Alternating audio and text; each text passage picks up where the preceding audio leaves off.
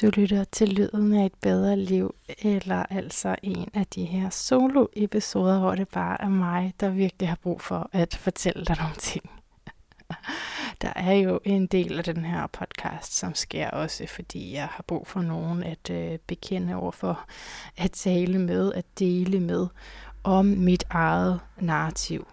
Fordi selvom jeg godt nogle gange kan slå mig lidt på det her jeg ved ikke om det er et ordsprog eller et saying, og jeg har da også selv sagt det til mine børn i mange situationer, synes jeg, det har en øh, visdom i sig, at du, så lad være med at sige noget, øh, hvis du ikke har noget godt at sige. Ikke? Altså, jeg tænker sådan, børnehavebørn er det meget godt, ikke? Nogle gange, hvis der bliver brokket sig rigtig meget, når vi skal ud og gå ned til toget, og vi ligesom skal nå det til en tid, eller whatever. Men for mig selv kan det så godt håndte mig lidt, når jeg synes, okay, det er måske ikke lige de fedeste historier, jeg har. Skal jeg dele dem, eller skulle jeg ligesom bare holde dem for mig selv? Det har jeg rumineret lidt over, men øhm, nej, det kan, det, jeg kommer ikke til at holde det for mig selv, fordi jeg er en, en stor del af podcasten her, altså et, han angår jo intentionen om at sige det som det er, og komme frem med øh, rå følelser og øh, rå situationer, så at vi Øh, øh, altså som medier ikke kun øh, tager de flotte ting frem. Ikke? Og det gør jeg jo i mine spørgsmål, som du ved, men øhm, ja, nu er, jeg, nu er jeg efterhånden ved at være oppe på hvad, en, en håndfuld ene episoder også, men det er, det er jo ikke så meget i løbet af, af de her, hvad er det, fire år, den har eksisteret podcasten, men jeg prøver ligesom at fornemme viben, om der er nogen, der synes, det er for irriterende, men samtidig så øh, dækker jeg i hvert fald denne her, så at du samtidig får et interview, så hvis du hvis du har hørt så langt her, to minutter, øh, så endelig bare øh, skynd dig og sluk igen, hvis du er til elsker interviews, fordi jeg er sikker på, at jeg har nogen i mit arkiv, som du ikke har hørt endnu. Eller hvis du virkelig er sådan en god, god lytter, der har hørt dem alle sammen, så må der være en, du ikke kan huske. Så gå tilbage og, og, og hør nogle interviews, og ellers så, øh, så kommer de fortløbende også. Det her er altså som sagt øh, mig, som øh, kommer ud med nogle ting, og jeg kunne godt tænke mig, at du tog det. ligesom hvis nu jeg var sanger, og jeg skal nok lade være med nogensinde at, at slå igennem som sanger, skulle jeg sige, eller sådan pludselig tro, at det er det, jeg skal være. Øh, men jeg, jeg har brug for den parallel, for at du ligesom forstår um, mit projekt her når jeg alligevel siger, selvom jeg ikke har noget godt at sige, så siger jeg noget alligevel, ligesom vi gør inden for altså, kunstens verden i det hele taget. Det er jo fordi, hvad er podcast egentlig for noget? Det er vi jo stadigvæk ved at definere, og det er alt muligt forskelligt. Ikke? Det, det, der findes jo så mange forskellige podcasts, så det kan man slet ikke sige noget entydigt om. Men lige den her genre, som jeg går ind under, den er enormt øh, selvudleverende. Og synes jeg altså kan sammenlignes med en øh, kærlighedssang, for eksempel, når du har, altså sidder der i dine skygger og reflekterer over dem. Så det er egentlig det, jeg, jeg tror, jeg meget, mange af de her ene episoder, det har faktisk ikke så mange af dem, men når jeg gør det, jeg gør det i aftroerne, det er derfor, jeg føler, at jeg gør det tit. Det er bare fordi, at jeg gør det efter interviewet det segment, jeg kalder en outro. Jeg ved ikke, hvorfor jeg kalder det sådan et mærkeligt ord, men altså det der til sidst. Going down, ikke? Over and out. Så siger jeg lidt eller andet. Og nogle gange, så siger jeg noget, som også er personligt, ikke? Men øh, en det ene her, der får de så lov til at fylde langt. Og øh, det skal, ja, jeg har bare brug for at lige lave sådan en disclaimer først, at det ikke er sådan, at det her, det er hele mig. Det er lige et, øh, kig ind i, hvordan jeg har det nu, fordi at jeg sideløbende med interviews også fortæller dig om, hvad der sker i mit private liv. Og det er noget, jeg dyrker. Det er noget, jeg rigtig, rigtig godt kan lide at gøre, fordi det er så meningsfuldt for mig, at mit liv ikke kun skal være såkaldt associeret glamour, hvis du forstår, hvad jeg mener. Okay, hun interviewer den og den, og så må hun være sådan og sådan. Nej, nej, altså, jeg interviewer netop, fordi at jeg selv ved, hvordan det kan være rigtig, rigtig svært at mestre livet. Ikke? Så det indblik vil jeg gerne øh, give dig her. Øhm, bare lov mig, bare lov mig, at du bruger det til at finde noget af dig selv, ligesom du ville gøre, hvis du så det på en maleri, ikke? eller en skulptur, eller en sang, at du ligesom så kunne genkende, at du kunne, okay, du forstår ikke lige helt første vers, og det er også en mærkelig slutning, men okay, omkvædet, det giver faktisk mening for dig. Ikke? Bare sådan på den måde, pluk hvad du kan, og så altså husk, at, at jeg er mange forskellige ting. Øh, ja, nu begyndt at bruge det her man-gen, manifesting generator, ikke? Øh, og det kan også øh, se sin øh, horoskop og andre personlighedstyper, og du måske bare se det på dit liv. Det er nogle gange bare sådan, man føler lidt mere, at man godt må, hvis det også står nogle andre steder, men ærligt talt, så er jeg nødt til at lave forskellige ting, og det her er en af dem. Og jeg har lige lyst til at sige, den sidste ting, inden vi går til historierne, det er, at jeg de sidste par dage har blevet gjort opmærksom på, at man faktisk ikke rigtig ser min professionelle side på de sociale medier, som i overhovedet ikke. og fordi der var en af mine øh, ja, venner, og er vi, er vi venner? Altså, det, det er faktisk svært, fordi jeg føler så stort sådan, øh, så compassion for andre mennesker. Jeg føler stort sådan hjerte for andre mennesker. Jeg føler sådan, ej, jamen, han er da bare helt fantastisk, men mange gange har vi været sammen som venner, måske to. Og så har vi snakket sammen kort en række gange. Og så har vi måske kendt hinanden over et par år. Altså, så på den måde venner, men ikke venner, venner. Men anyway, han var en af dem, som jeg har siddet øh, faktisk ret kort i skolebestyrelsen med, fordi han kom ind senere end mig. Øhm, og altså en hel del år ældre, men den slags selskab kan jeg rigtig godt lide. Det værdsætter rigtig meget øh, øh, visdom helst, men ellers også bare erfaring. det kan også noget. Erfaring i sig selv, synes jeg også kan noget. Så øh, ja, han sagde sådan til mig i telefonen, nu det her, jeg skal til at fortælle, dig, det kommer til at handle om en flytning, ikke? Så da jeg skulle stå og flytte, jeg ligesom sådan spurgte, øhm, ja, hvad synes du? Og, og du kommer til at høre noget tidligere i historien, hvor jeg bestemt ikke har spurgt nogen om, hvad jeg skulle gøre, men lige der til sidst, der lå jeg helt i knæ og bare sådan, sige, hvad jeg skal gøre. Også fordi jeg havde fundet ud af, at han var øhm, han er projector i Human Design. og de har den her rådgivende funktion, ikke? Så sådan, nu, prøver, nu prøver vi lige at bruge dig til det, du øh, angiveligt skulle være designet til, så hjælp mig. Nå, men, øh, og så sagde han jo bare sådan, nej til alt. Altså, jeg skulle slet ikke flytte og sådan noget. Øhm, og jeg kunne mærke den her kloge, vise, men også traditionelt anlagte stenbuk, som han er. Og hvor jeg så ligesom kunne høre på ham, hvor hans nej kom ind henne. Han sagde, jamen vil du være, det er jo også fedt. Altså, det er jo ligesom, du vil gerne øh, klare den i kunsten og sådan, ikke? Men, men vi kan jo ikke, altså, hvis ikke du kan øhm, sælge din kunst, altså, så du er simpelthen nødt til at få dig et arbejde. Og lige der, der gik det op for mig, at jeg har fået et arbejde, som folk bare ikke ved, at jeg har fået. Et seriøst arbejde. Det er sket sådan undervejs her, ikke? Fordi at jeg jo har de her astrologiske konsultationer. Så ganske kort så er min arbejdshistorik jo, at jeg bliver uddannet kandidat i pædagogisk filosofi. Og nogle gange har jeg lyst til at sige, at mit liv startede da jeg startede med at læse filosofi, hvilket også kan ses på alle de fiaskoer, der, der, der kom der, fordi jeg så ikke var så gammel, men, men det, det, det åbnede vidderligt mine øjne at læse øh, filosofi. Så kom yogaen, ikke? Og det var jo også, øh, det er jo også professionelt. Det kan det godt være, at det ikke bliver taget så seriøst, men det var faktisk en professionel ting, altså hvor jeg også øh, rådgav mennesker, og meget kort inde i den karriere øh, tog jeg også en uddannelse til coach, fordi jeg kunne mærke, at jeg også gerne ville det der med at, at snakke med mennesker, og i det sær også øh, forstå mig selv.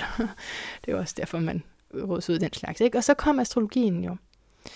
Og øh, så derfor, så ja, selvom jeg har noget af det her med, at jeg gerne vil øh, ligesom lykkes og øh, kan drømme store drømme om at blive radiovært. Det kan godt være, det lyder sådan lidt, okay, det er det en stor drøm at blive radiovært. Men det, det er faktisk en stor drøm at blive radiovært. Hvis du ikke har noget netværk og ikke har en journalist baggrund, så er det en rigtig stor drøm. Altså, når jeg siger, at det er en rigtig stor drøm, så mener jeg, at det er svært at, at faktisk realisere i Danmark, fordi øh, det kan godt virke som om, at vi er flere, der udgiver, end der faktisk lytter. Ikke? Så hvem har egentlig brug for en radiovært mere? Men anyway, så ja, jeg kan godt drømme om både øh, erhvervet som radiovært, og jeg kan drømme endnu større. Altså, altså ikke bare kan, det gør jeg. Jeg drømmer der endnu større. Jeg drømmer der om at lave sådan nogle shows, du ved, ikke? sådan nogle, hvor der bliver interviewet, altså hvor jeg interviewer, eller er vært på en eller anden måde. Så sådan nogle drømme har jeg i mig.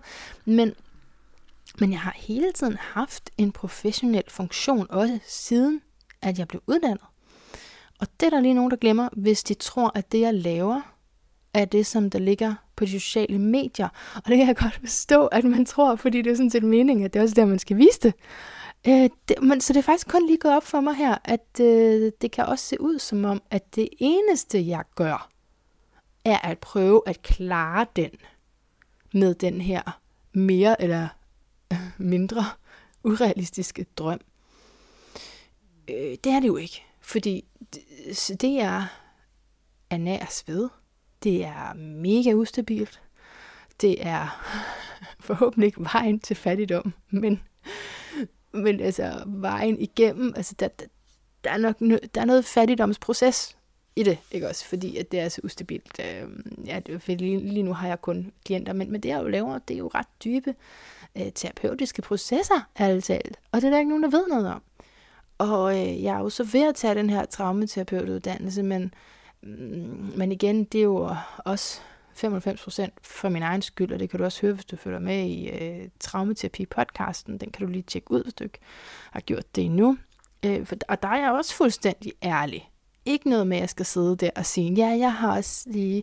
Nej, jeg, siger, jeg fortæller dig, hvordan jeg har det, og jeg stiller mine egne sår og øh, forviklinger i livet, stiller jeg frem der, så at øh, terapien kan testes op imod et virkeligt tilfælde.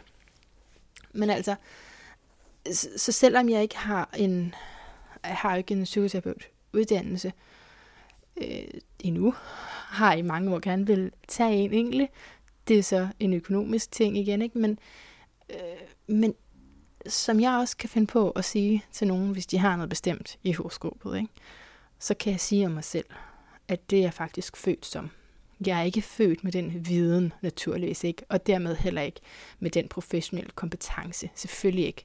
Men jeg er født med den dybde, og jeg er født med det anlæg. Anlæg er jo altså at have potentiale, og altså at have øh, en, en, en villighed som minimum til at øh, bevæge sig ind i det område. Øh, og det, det, det har jeg altid haft. Så hvorfor er det egentlig ikke så tydeligt på de sociale medier? Men det er nok bare fordi, at måske fordi jeg er for ung i det, eller jeg kunne også nogle gange, jeg tror også nogle gange, jeg har skrevet, at jeg lige har haft en session og sådan noget, men så synes jeg alligevel også, at det er sådan lidt, øh, hvorfor skal jeg lige fortælle det? Jeg har lige mødt et menneske meget dybt. Altså de der terapeutiske processer, jeg taler om, det er jo altid igennem horoskopet også. Øhm, og nogle gange kan jeg, nej, jeg tror faktisk, jeg kan faktisk ikke adskille øh, astrologi og terapi. Det kan jeg faktisk ikke. Fordi når jeg ser på et horoskop, så siger jeg jo aldrig bare sådan, du er det og det og det, men jeg fortæller om den udviklingsrejse, der må det være, de her symboler, som der foreslås af den her signatur, det som jeg ser i dit horoskop. Og så, når vi så er lidt længere ned, det kan være det første anden gang, for tiden har det med at gå rigtig hurtigt første gang. Eller hvis man øh, booker sådan en, jeg har begyndt at tilbyde sådan en tre timers, fordi netop at tiden har det med at gå hurtigt, så enten på tre timers eller næste gang vi mødes, så går vi så det der lag dybere, og så siger man, okay, hvordan kan vi så rykke os?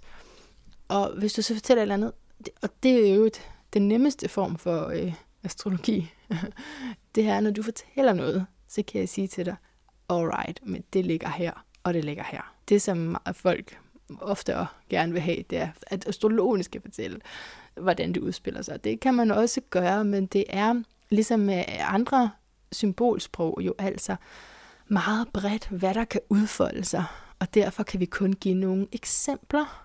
Og nogle mennesker tænker så konkret, jeg har mødt dem, de tænker så konkret, at når jeg siger for eksempel det her og det her, så kan de kun høre det her og det her. De kan ikke se det som et, en repræsentation af noget andet. Og det gør min opgave ganske stor. så må man blive ved lidt. Og øh, det, ja, det kan jo også meget interessant emne, men det var faktisk slet ikke det, jeg skulle tale om. Jeg havde bare lige lyst til at, at sige, nu laver jeg sådan noget inderligt hjerteproces. Her er, hvor øh, Miss Manna, hun nu er i den her øh, fortælling om et eventuelt øh, kaos, en eventuel øh, karmisk historie, som øh, udspiller sig, så det gør det for os alle sammen, og det her, hvor jeg er. Og derudover skal du bare lige vide, at det ikke er det eneste, jeg er. ikke også? Og at den her podcast, og hvad der måtte ligge på de sociale medier, på det tidspunkt, hvor du hører det her, that's not all. Jeg føler mig sådan meget intim med de arketyper, der er i mit horoskop. Altså sådan, den her hjælpende ånd hos fisken, den tror jeg, at alle, der har mødt mig, har været i kontakt med på en eller anden måde. Jeg siger ikke, at de ikke også har været i kontakt med noget af alt lortet. Det skal vi nok komme til, men der er den her hjælpende kraft, og også lysten til at gå dybt med andre og gå derind, hvor de måske nærmest selv er bange for det, og så lirke på noget. Fordi igen, det kan jeg. Og jeg siger det her, fordi jeg er selvoptaget, ikke også? Men jeg har optaget min egen selvrepræsentation. Men jeg siger det også, fordi jeg, jeg nægter at... Øh, jeg siger det, fordi jeg håber, at, at du også tillader dig selv at være flere ting. Jeg nægter simpelthen, at vi kun skal have den her professionelle rolle. Jeg har prøvet at udtrykke det her på, altså i en række interviews faktisk, og jeg er ikke særlig god til at formulere mig, og jeg ved godt, så skal man passe på med at sige sådan noget, fordi så manifesterer man måske bare det. Øh, så, så lad mig sige, jeg, jeg, ikke, jeg har ikke et naturtalent for bare at tale det ud af, som andre rigtig, rigtig gode podcaster har. Du skal bare være glad for, at jeg ikke begynder at synge. Nej. men, men altså tale, det er nu engang det, jeg har. Ikke? Det er nu engang det, jeg har og, og jeg kan huske, at jeg for eksempel har sagt, prøvet at sige det her, og jeg kan huske bare, hvor forfærdeligt det egentlig var, at prøve at få nogle ord ud, som ikke beskrev det, jeg ville. Ikke? Kender du det? Det er sådan, åh, det var tæt på, men du er nødt til at mærke det i mig, og faktisk rigtig mange gange, også i mine øh, sessioner, er folk nødt til at mærke det i mig, og det øh, føler jeg så altså lykkes. Øh, men ja, der, der er noget nogle gange, der skal mærkes, som jeg ikke øh, nødvendigvis kan nejle ned med ord. Men det var i episoden med øh, Sofie Danneris, som på det tidspunkt var en form for arbejdsmarkedsforsker, ikke? og hvor jeg talte om det, at vi på arbejdspladsen er nødt til at undertrykke visse følelser, visse emotionelle stemninger, for simpelthen at bidrage til samfundet. Ikke? Og den er selvfølgelig altså, i nogen grad, grad nødt til at være der, fordi det er jo Saturn.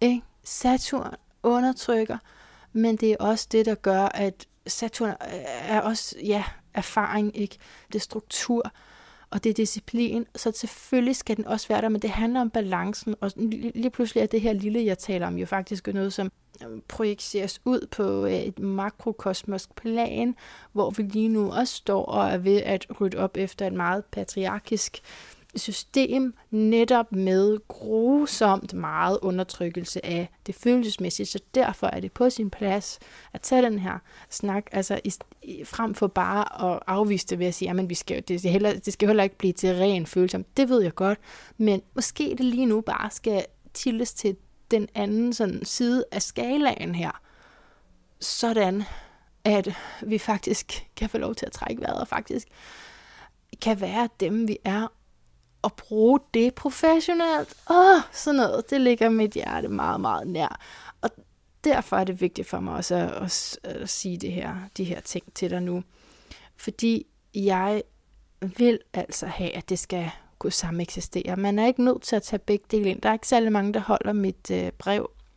Der er langt flere, der hører podcasten her, i hvert fald når jeg interviewer. Og det synes jeg er så fint og så rigtigt. Jeg har kæmpet meget med, og det har du hørt på, at øh, jeg føler mig afvist, når folk har afmeldt sig med nyhedsbrev. Men en anden del af mig siger også tak, fordi jeg har ikke lyst til at dele så private hemmeligheder med dig. Hvis du sidder og tænker, oh, what the fuck er det, jeg har fået tilmeldt mig i min indbakke her, ikke? og måske bare sletter det, eller ignorerer det, eller endnu værre, at det ligger der, Altså, det kan så hellere slette det, ikke? Og afmelde dig endelig. Fordi man er virkelig ikke nødt til at tage hele mig for at bare at bruge noget af det, det jeg kan. Øh, netop fordi jeg er så mange facetteret og laver mange forskellige ting, så tiltaler jeg øh, mange forskellige mennesker, men altså ikke, at de her mennesker lige tager hele pakken. Det er faktisk de færreste, der kan rumme det. Så hvis du lytter med nu her, hvad, 20 minutter inden, ikke, så er du af en særlig støbning, og det er vist et slogan til noget fængselsbetjent, men altså, det, kan, det kan også være, at du er fængselsbetjent, så, så har man vel også set lidt af hvert, og man har sikkert også skulle undertrykke rigtig meget følelsesmæssigt stof. Okay, moving on. Jeg taler med dig nu, fordi jeg har så mange historier. Jeg er nødt til at dele med dig, og jeg har faktisk holdt tilbage. Jeg har faktisk holdt igen, fordi den her gang vil jeg gerne undgå at spørge så mange mennesker om, hvad jeg skulle gøre. Fordi øh, ja, det er faktisk også noget, jeg har fået ud af at, øh, at dyrke de her personlighedsting. Øhm, jeg, kan, jeg kan da godt lige afsløre, hvad jeg er i gang med for tiden for studier. Det er ikke så lidt endda. Altså, jeg studerer fortsat evolutionær astrologi. Det, det gør jeg ved forskellige lærere. Øhm, men så har jeg lige kastet mig over et par andre ting. Og så der er traumaterapien, som jeg kan fortælle dig, det bliver, det bliver hårdt at skulle tage den eksamen, for der er sådan en helt særlig metode, jeg skal lære, så det kæmper jeg med. Øhm, ja, men det, der er heldigvis også lang tid til det. Det, det tager sådan et års tid der. Ikke? Der er den, og så er der et kursus i øh, tarotkortlæsning. Og det er, mm, ja, det er dybere måske, end man skulle tro, eller nej, det, det, er forhold, det lyder måske ret dybt, ikke tarot, men øh, det er også i forhold til sådan psyken, og at opdage den rejse, man selv er på. Og så altså Human Design, som jeg dykker ned i mere selv og, og læser om sammen med Gene Keys. Så det er ikke så lidt endda, og det er faktisk, for mig er det ikke sådan noget med, uh, hvordan skal jeg holde styr på det? Jeg synes, det var forfærdeligt at gå i skole. Lad os lade være med at snakke mere om det. Lige nu, det, igen, det er en anden sang. jeg kunne skrive rigtig mange sange om det at gå i skole. Men det her, ikke? Det er jo derfor, jeg siger, at mit liv det startede først, da jeg læste filosofi, fordi lige pludselig, for første gang i mit liv nogensinde ever, lærte jeg om noget, jeg godt gad at lære noget om. Hvor jeg bare sådan, wow, but this is me. Ikke? Altså lige pludselig, okay, kan, altså, kan jeg blive undervist i mig? Fordi, ved I hvad? det, altså, det er et område, jeg ikke ved noget om, og det er, det er simpelthen det område, jeg gerne vil lære noget om. Ikke? Øhm, ja. Anyway, let's, lad os lige komme ind i de her historier, hvor jeg tror, jeg slap der sidst. Ikke? Jeg, den sidste, jeg kan fornemme, der er flere, som ikke har hørt den, som jeg har talt med, sådan, og hørt noget af den, men ikke rigtig fået fat i historien. Og det, ja, det, den her har jeg jo så også lavet et langt forspil, selvom jeg har tænkt måske, at jeg skulle sige pointerne først. Det kom ikke til at ske. Men jeg, sidste gang lavede jeg også en, en længere en med Vi er alle et, og som jeg prøvede at sige, ikke? Og, og det er for at få dig ind i en tanke om, hvad det overhovedet er, jeg sidder her og siger. Fordi hvis jeg bare siger, at det og det og det og det er sket, så lyder det måske... Ja, nogen har jo øh, også reageret på mine breve med at skrive sådan... Det lyder som et, øh, hvad hedder det, nødråb. Hjælp, hjælp om råb. Nej, hvad hedder det? Et råb om hjælp, ikke? Et råb om hjælp. Øh, det, det, og det er bare sådan, åh nej, det kan jeg da huske selv, da jeg var 15-16 og lidt længere op i årene også, hvor jeg gerne ville begå selvmord. Der kan jeg huske, folk tale om det der, et råb om hjælp. Og øh, dengang provokerede det mig også, fordi det var det faktisk ikke. Det var også en del af noget meget stort eksistentielt, der foregik ind i mig, meget mere end det handler om psykisk sygdom. Kvæg den baggrund, jeg havde, som handlede rigtig meget om helvede og himmel. Så det var faktisk øh, meget malplaceret at sige, at, at det var fordi, jeg, at jeg ville have hjælp. Men selvfølgelig er der noget rigtigt i den betragtning, at hvis der er noget menneske, som ikke ønsker at leve mere, så er der også et menneske, der skal have noget hjælp jo, ikke? Til at leve. I hvert fald, hvis vi har besluttet, at det er det rigtige at leve. Det er en anden sang igen, men øh, så ja, det kan misforstås det her, øh, når jeg beskriver mit liv, som om, at jeg øh, siger, prøv lige at se, hvor synd det er for mig, øh, kan du give 5 kroner? Jeg vil rigtig, øvrigt rigtig gerne have 5 kroner, fordi jeg er lige flyttet til et sted, hvor jeg kun kan komme til at vaske igennem 5 kroner, og det er endnu udefineret, hvor mange 5 kroner der skal til for at gennemføre en vask. Men der skulle angiveligt øh, 200 kroner til per måned i 5 kroner. Nå. Så, jeg tror, at der, hvor jeg forlod dig, fortalte jeg dig noget i retning af, at jeg var blevet smidt ud af mit værelse. Måske lidt voldsomt sagt. Der var den her historie med, at jeg først øh, havde nævnt over for min udlejer, at jeg var ganske utilfreds med at være der, og han så opsagde mig, fordi han var bange for, at jeg selv skulle opsige det. Så der er lige den nuancering. Men ikke desto mindre, så bliver jeg altså opsagt og vælger at flytte akut, frem for at tage de ekstra måneder, som han har sagt, jeg bare kunne blive der, så flytter jeg med det samme. Jeg er fuldstændig ligeglad med, at jeg skal betale ekstra øh, måneder, fordi jeg kunne bare slet ikke overskue at bo sammen med en, der har sagt, at han, altså som har opsagt mig. Øh, så jeg flytter med det samme akut, glemmer halvdelen af mine ting. ej, jeg opdagede, ej, ikke halvdelen, men jeg, bagefter er jeg bare sådan, okay, jeg tog ikke min gryde med, jeg tog ikke min pande med, jeg tog ikke, ja, alle mulige ting har jeg sådan opdaget, at jeg ikke tog med. Og det, det er bare som det er, fordi det blev meget klart for mig, at vi ikke skulle have nogen kontakter. Jeg har arbejdet rigtig meget i terapi med øh, hele hans person, øh, altså ikke hans person, person, fordi han er jo en helt anden end mig, men den, den forestilling, jeg har om ham, ikke? og den påvirkning, det gjorde på mig at møde ham. Jeg er jo øh, enormt bevidst om, at det aldrig er de andre mennesker. Det er altid min forestilling, det er altid mit møde med dem. Ikke? Det eneste konstante ved os, det er jo os selv. Altså, det eneste konstante i den her historie, det er, at øh, jeg følger med, ikke? Og, og jeg bærer mig selv med ind i alt, hvad der sker. Så derfor så er det jo øh, mit anlæggende at arbejde med ham. Ikke? For eksempel. Altså med det, som han kom til at symbolisere. Ikke? Og, og de forskellige erfaringer, jeg fik der. Og så var det, at jeg flygtede ud i et sommerhus, som jeg betalte i dyre for. Altså, det er ikke fordi, det skal lyde sådan, men det er bare, altså, jeg havde ikke rigtig råd til det, men jeg gjorde det alligevel, fordi jeg var så desperat, og til sidst så havde jeg ikke flere penge. og var nødt til at se i øjnene, du skal hjem til din eksmand, hvor du har været, oh my god, så mange gange, ikke? Lad os ikke spole hele vejen historikken tilbage. Men lad os bare sige, jeg har prøvet det før. Ikke at have noget som helst sted overhovedet, og være nødt til at tage det hjem. Og jeg havde virkelig ikke troet, at jeg behøvede det nogensinde igen. Fordi jeg har netop flyttet på det værelse der, direkte fra en ekskæreste, hvor jeg havde også boet for længe, og hvor jeg kunne have taget ud før, men fordi jeg bare sådan desperat ikke ville hjem til min eksmand, at jeg ville finde et eller andet andet, så blev jeg vandt det der værelse, kæmpede for, at det skulle blive godt, og så blev det bare lort, især på grund af nedlukningen. Så det var en sørgelig, sørgelig historie. og jeg var i total proces ude i det der sommerhus, og nød naturen og havet, og til dels også børnene.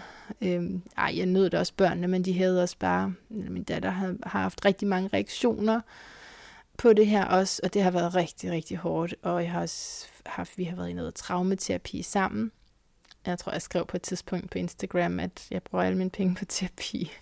det, det er rigtigt nok. Øh, så i hvert fald efter sommerhus-tiden der, så gik det over til at blive brugt på terapi, fordi øh, det er jo det vigtigste i ens liv. Altså, at ens børn har det godt mentalt, føler jeg faktisk. Altså, det er jo sådan helt... Mm, det, altså, ja. Det blev bare meget stort for mig at øh, sætte ind der.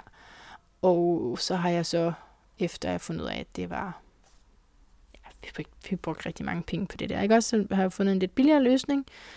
Øhm, ja, ved, det kan faktisk være, der kommer en separat historie om det. Jeg tror, der er lige noget, jeg skal fortælle omkring det. Så jeg skal lige... Øh, okay. Jo, så jeg sidder der i sommerhuset. Jeg er nødt til at flytte hjem til min eksmand, ikke? som jo altså bor med vores to børn. I en lille bitte lejlighed, som er meget, lad os bare sige rodet. Ikke? den er rodet. Mildest talt rodet. Er der noget, jeg ikke kan overskue, så er det råd. Øh, nej. Er der noget, jeg ikke kan overskue, så er det andres råd. Fordi jeg selv er så øh, enormt rodet. Så det, det har været så hårdt at bo der. For os alle sammen, fordi der er, også, der er slet ikke plads til egentlig en toværelse, som der så er blevet sat en lille væg op, som en værelse er et, et lille område også. Og det har så været inde på det værelse sammen med hende, når jeg har boet. men ikke som mand har sovet i stuen, og min søn har så boet på det sidste værelse. Øhm, eller det bor der stadig, ikke? Øhm, så det, det har været at sætte mit liv på pause. Det kan jeg godt fortælle dig. Øh, og for det første enormt svært at sove, og det er jo altid roden til alt ondt, hvis man ikke sover.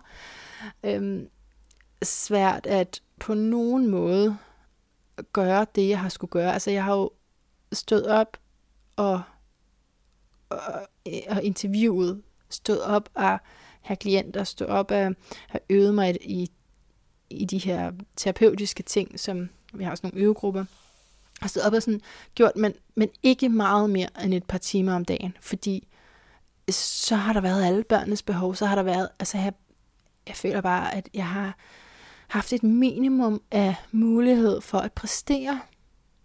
Og for mig, for nogen, er det sådan, okay, det der med at præstere, det synes, det er for hårdt, eller sådan et eller andet. Det er ikke på den måde, jeg siger det.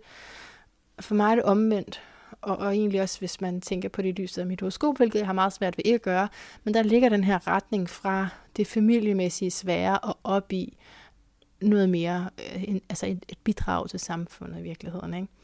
Og det længes jeg efter. Det længes jeg så dybt efter.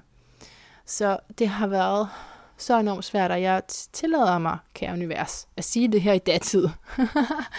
Selvom at sandheden er, jeg flyttede i går jeg freaking flyttede først i går, og vi snakker, altså jeg, det var jo i marts, at jeg flyttede ud af det der værelse, ikke? Og jeg flyttede i går, hvad har vi nu? Vi fik, hvad det 27. juli, altså.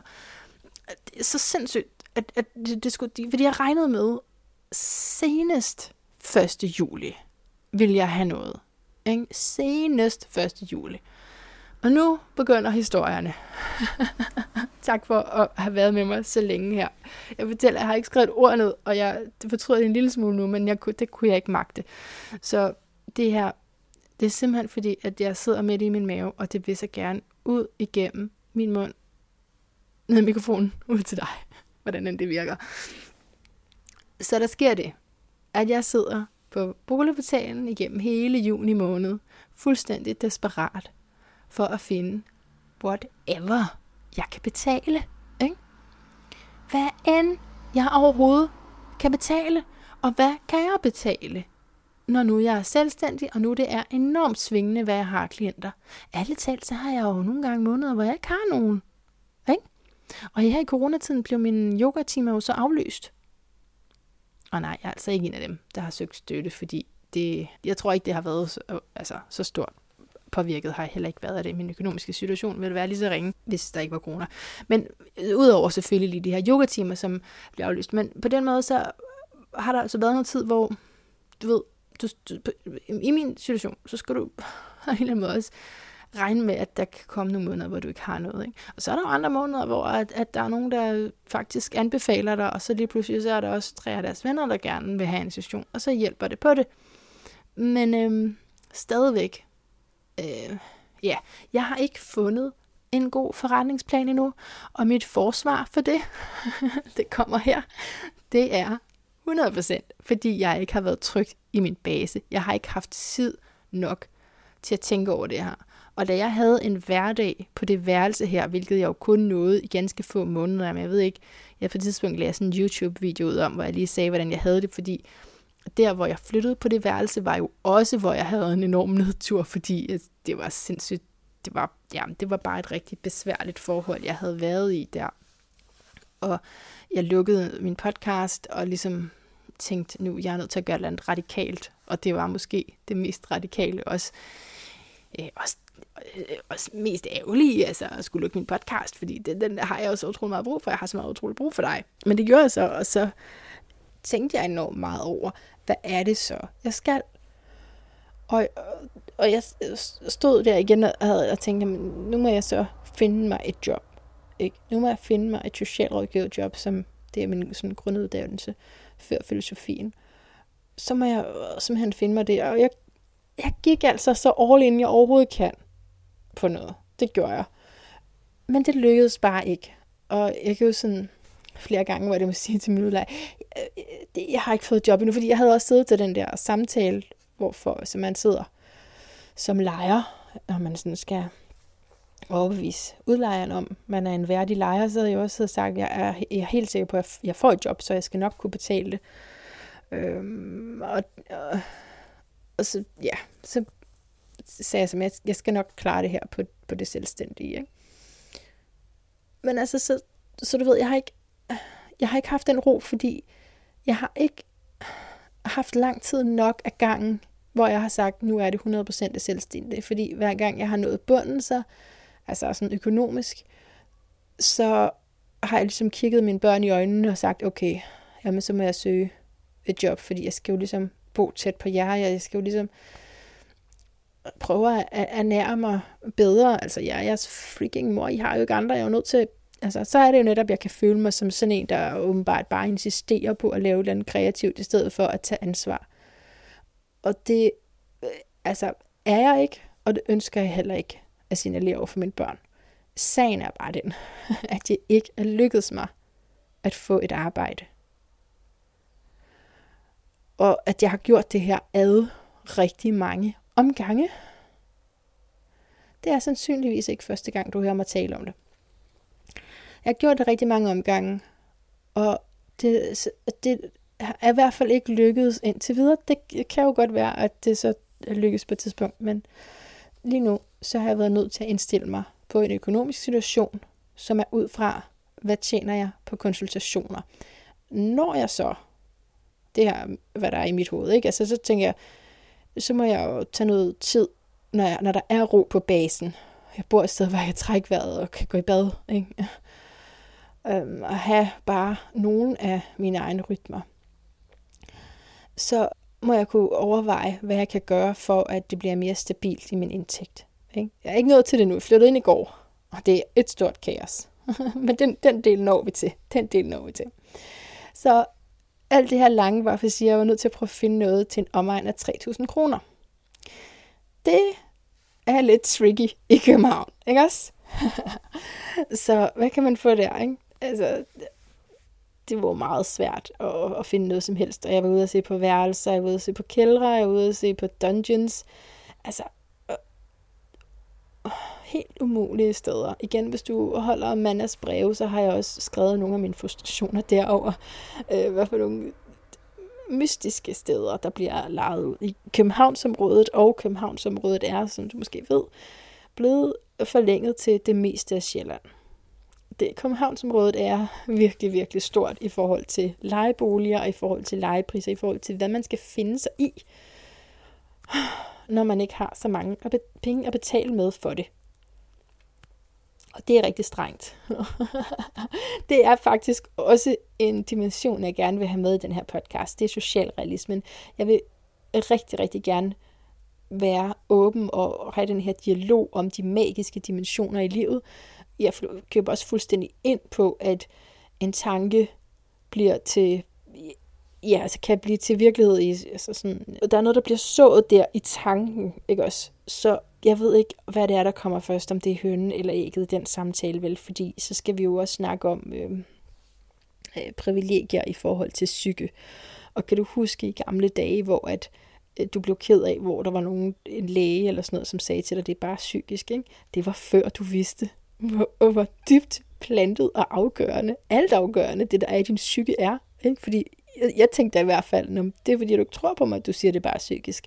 Men det er jo lige, altså det er højst sandsynligt også, derfor at personen har sagt det, men øh, når man forstår, hvor dybt de der ting i psyken er, altså du kan jo sige, at øh, sådan et horoskop, der egentlig bare beskriver din psyke, ikke? Altså jeg kan kalde det karma, men i virkeligheden så er det jo fordi, du, du kanaliserer det her, og ikke har transcenderet din personlighed, så er det psykisk øh, så er det jo også virkelighed. Ikke? Altså, så det er jo på ingen måde at øh, underminere det som virkeligt, hvis du oplever et psykisk problem.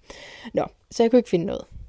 Og jeg kunne heller ikke finde noget kursør, hvor jeg har boet før. Det ville jeg ellers rigtig gerne, fordi jeg har ikke haft det sådan den her sommer, selvom jeg har haft det mange andre gange, men jeg har ikke haft det sådan, at jeg havde lyst til en helt ny begyndelse. Det har jeg faktisk haft sådan, nej, jeg overgår ikke flere nye begyndelser. Så jeg sådan tænkt, kunne jeg ikke bare flytte tilbage til Korsør? Der har jeg prøvet at bo i hvad, et års tid eller sådan noget. Øhm, og, og jeg ligesom kender området, der kender endda nogle mennesker, der har en veninde, der... Åh, ikke? Og der var bare ingenting. Altså ikke noget, som var billigt nok. Fordi det var sådan, ja okay, den her, den koster lige 5.000, men det koster lige 1.000 i konto, og så bliver det bare for dyrt, så bliver det bare for risky ja, det er i sig selv, plus at det er jo så enorme summer, man vil have i depositum, ikke? Altså 30.000 i depositum, altså hvor skulle jeg få det fra?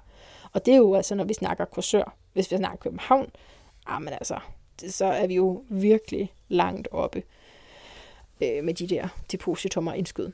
Så jeg begyndte at bevæge mig over broen i min søgning, ikke? og jeg bevægede mig til Viborg. Fordi, nej, der var lige sådan en rigtig fin lejlighed her, og Viborg, og det, ikke, det lyder, jeg synes, det vibrerer godt, Viborg. Ikke? Det, det kunne jeg godt lide, der var sådan noget vand, og... men så tænkte jeg, Viborg, det er vel egentlig lidt random um, for mig at tage til Viborg. Altså, en ting er, at jeg ikke kender nogen, det er jeg sådan set så vant til at, at vælge noget øh, lidt fremmed, men øh, det, det, det, hvorfor? Altså, der, der, der er slet ikke noget andet end den der husleje. Så kom jeg til at tænke på stroer. Fordi at der også lå her, det er boligportalen.dk i øvrigt, jeg taler om. Det er på ingen måde en anbefaling af boligportalen.dk. Det er tværtimod for at understrege, øh, for hvem end der gider at lytte til det her, for forfærdelig, en, for en horribel boligsituation, vi har for lejere, at boligportalen, som egentlig er den, den bedste, det er min erfaring, side for lejere, at den ikke kan komme op med noget som helst øh, værdigt. Det kan den ikke. Det, det, altså det er helt uværdigt, og i øvrigt så er den også, det er ikke kun fordi, at, at udlejeren ikke lægger gode nok øh, legemuligheder på, det er også hjemmesiden, der er elendig, fordi du, der er sådan nogle, det er begrænset med, hvad du kan søge Så det er ikke nogen anbefaling. Det er bare sådan min konstatering, at der ikke er så mange andre steder at gå hen. medmindre du har været opskrevet i rigtig mange år i et eller andet boligselskab, og, eller har nogle forældre, der kan hjælpe dig, og de de andre små løsninger, der kunne være. Ikke? Men altså, så kom jeg til at tænke på Struer, fordi at det er lydens by. Se, det vidste jeg, fordi at for nogle år siden, så var jeg meget opsat på at lykkes, apropos alt det, jeg talte om før, at lykkes som talkshows verden. Ja, og hvorfor, hvorfor var jeg egentlig det? Det var jeg, fordi jeg sad på den her coachuddannelse, altså for år tilbage, vi er tilbage i 2016, og øh, så bliver de ved med sådan at sige, hvad er det, du vil? Hvad er det, du vil? Sig nu, sig nu hvad du virkelig gerne vil. Ikke? Og så får det bare sådan ud af mig. Så vil jeg være talkshowsvært. Og det var sådan for at vise, prøv at, kan I kan selv se, hvor umuligt det er. Jeg kan overhovedet ikke nå min drømme. Det var sådan en proces, vi var i. Ikke? Øh, og så kom det der sådan, som noget af det ypperste, sikkert, eller helt sikkert, fordi at jeg har set Oprah og set, se op til, hvordan den visdomsdeling der fungerer. Så lige derefter, der blev jeg sådan meget ekstrem med, nu vil jeg lykkes med det her. Og det førte jo udelukkende til skuffelser. Altså, det og selvudslættende følelser. Det var meget, det, ja, det var meget tæt. Det var, der, det var den periode, hvor jeg talte med en der Emilie, øh, hvad succestyranniet har hun skrevet. Øh, og hvor jeg så fortalte om min drøm der til sidst, og hun sagde, hvorfor gør du det ikke bare? Og det, og så, du ved, så lige pludselig var der sådan en forventning til, at jeg bare kunne gøre det. Og det var sådan, hvorfor kan jeg så ikke gøre det? Altså, hvorfor skal jeg så sådan ikke have noget sted at bo, og ikke få nogen penge for det, jeg laver? Og det blev bare sådan en kamp, ikke? Nå, men i den periode, hvor jeg ville det, der googlede jeg Danmark tynd og fandt Struer. Det er Lydens by. Jeg tænkte, lad os lave noget sammen. De går ind og sponsorer mig. Jeg bliver en verdensstjerne. noget af den stil. Og så skrev jeg til Peter Kjeldberg, som er direktør for det. Og han svarede ikke. Jeg sad der i festligt øh, selskab. Jeg tror også, jeg var blevet hjulpet lidt på vej af nogen, der sagde, snakkede om Lydens by. Så jeg, jeg kender Peter og sådan noget. Skriv til ham, ikke? Og så skrev jeg, og så svarede han ikke. Nå. Da jeg så sidder her og skal finde billige boliger, så finder jeg så noget i Struer i stedet for, fordi jeg tænker, det kunne da være en virkelig sjov idé. Det lyder jo som en virkelig god by. Og jeg finder, synes jeg selv, en virkelig, virkelig, virkelig fin lejebolig til 3.300. Og øh, så er jeg bare sådan, ja, jeg kan, så, jeg kan sagtens se, det er langt væk. Det er rigtig øv, det er alt muligt. Men jeg skal jo ligesom have et sted at bo. Og hvis det, altså, hvis det er på Fyn, så kan det lige så godt være på Jylland, øh, så kan det lige så godt være i Jylland, fordi det tager lang tid, og det bliver alligevel ikke sådan noget med at bringe og hente øh, samme dag, altså børn. Så der sker det, at jeg tager en beslutning om ikke at inddrage mennesker i det her alt for meget. Og jeg mener faktisk, at det er en god beslutning. Fordi i den episode, som jeg kalder noget med mirakler og svampe, øh, der fortæller jeg, hvordan forskellige sagde noget til mig. Og det lyder jo altså også meget som sådan en, der flyver derhen, hvor altså, vinden nu tager en. Og det har jeg helt klart en tendens til med sådan nogle her beslutninger, fordi jeg ikke jeg, jeg faktisk ikke har hverken luft eller jord i mit horoskop, kort sagt. Altså at, at se rationelt, at tænke øh, praktisk, det er noget, jeg er nødt til at øve mig i og bringe andre ind til for at hjælpe mig med. Men det gør jo så også, at jeg nogle gange kommer til at tage nogle valg og sætte mig selv i nogle situationer, som mere er tilpasset dem, der har taget beslutningerne for mig. Ikke? Og det har været en del af hele den der kamp. Også den gang, hvor jeg havde meget stærke visioner om talkshows, det var jo også den kamp, så blev det sådan en kamp imod dem, som vil have mig til at gøre noget andet. Og så kan det bare blive meget svært at finde ud af, hvilken del af det, jeg vil, er fordi, der er nogen, der siger, at jeg skal noget andet. Altså hvis vi snakker sådan, at være, at blive sådan kontrær. Øh, hvilken del af det, jeg vil, er også baseret på noget, jeg har lært fra nogen. Altså noget, jeg øh, kopierer og tænker, det er det, der fører til øh, succes. Og hvor at det, der egentlig ligger i succes for mig, ikke er det. altså ikke er det samme. Åh, det, ja, der skulle jeg lige have hjælp fra nogle noter, hvis jeg skulle. Men jeg tror måske godt, du kan følge mig lidt. Altså, det, det grundlæggende, så er det, jeg taler om nu, er det mit, eller er det andres? Ikke? Hvad er det, jeg fundamentalt baserer mine planer på? Er det det, som jeg tror, jeg skal, jeg skal være, for at opnå de følelser, som jeg gerne vil have? Eller er det rent faktisk det, der kan give mig de følelser, jeg gerne vil have, og sætte mig i den situation, jeg gerne vil være i? Og når jeg rådgives af nogen, og det er jeg nødt til igennem mit liv, fordi det, altså, jeg fungerer rigtig godt med hjælp med sparring, så det er ikke på den måde. Men jeg prøvede bare som et eksperiment her ikke at gøre det, fordi når jeg rådgives, så kan jeg godt ryge rigtig meget. Altså simpelthen komme til at tænke, okay, nu skal jeg være sådan en, der har et job og tjener nogle penge, og det er også det eneste rigtige.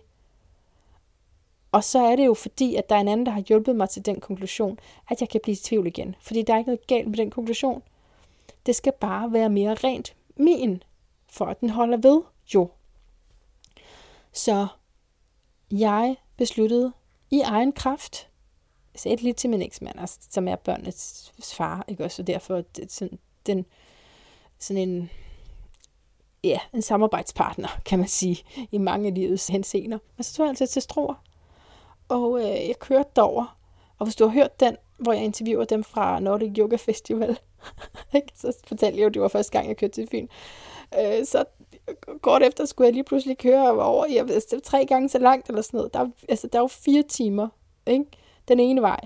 Og jeg kørte det bare på en dag, fordi jeg havde ikke, jeg tænkte også, åh, jeg kender også nogen i Jylland, men så tænkte jeg bare, nej, det, det magter jeg ikke. Så det var først, da jeg kom, så skrev jeg lige til, øhm, så skrev jeg til Peter igen, direktøren for Lydensby hey, nu er jeg her.